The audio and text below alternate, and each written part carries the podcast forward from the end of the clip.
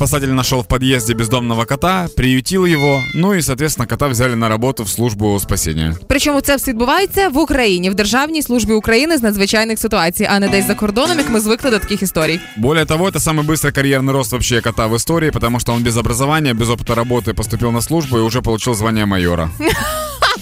без ніякої академії, курсів підготовчих і всього іншого.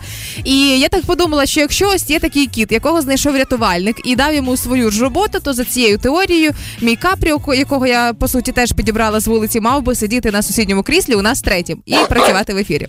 Але по суті, цьому коту можуть позаздрити абсолютно всі, тому що а, поки люди стоять на біржах і шукають роботу, чоловічик уже чоловічик, котофейчик уже став майором. Але свого часу коти працювали і в театрах, виявляється, вони заспокоювали нервових е, акторів, які страшно хвилювалися перед своїми особливо Так. першими виставами. Там така в них була професія. Е, не так давно були новини про те, що мером якогось міста е, в Європі став теж кіт офіційно. Його прям обрали, і в нього своє ціле крісло. Мэром мерське. города Шарон. Да. Е, тому кіт він, він такий, знаєте, поки він живе у нас вдома, ми його ніби утримуємо, але вони по суті то нас підсижують. Я еще думаю о том, что у них почему с карьерой так хорошо получается. Потому что у них конкуренции нет. Вот если, типа, мы начнем, например, лазить по деревьям, люди, то я уверен, что будут, типа, люди, которые классно лазят по деревьям. Конечно. И меня еще интересует факт такого, что кот все-таки на, раб- на спасателе э, работает. И это тяжелая работа. Государство должно как-то поддерживать. Мне интересно, есть ли какие-то выходные пособия, какие-то бонусы у кота?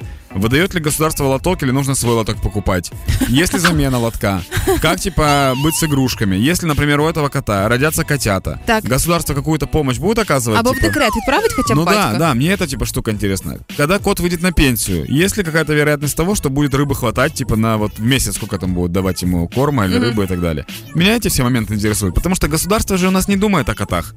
Мені здається, що найбільше в такому випадку пощастить коту, який все своє життя працював за складом. Знаєш, тоді в нього на пенсії, Потому что як, і- наворует. як і в колишніх прапорщиків, знаєш, проблем з цим абсолютно немає. В общем, этим маем коты будут кричать не потому, что они хотят жениться, а потому что они будут обсуждать власть, которая ничего не делает для того, чтобы им комфортно жилось.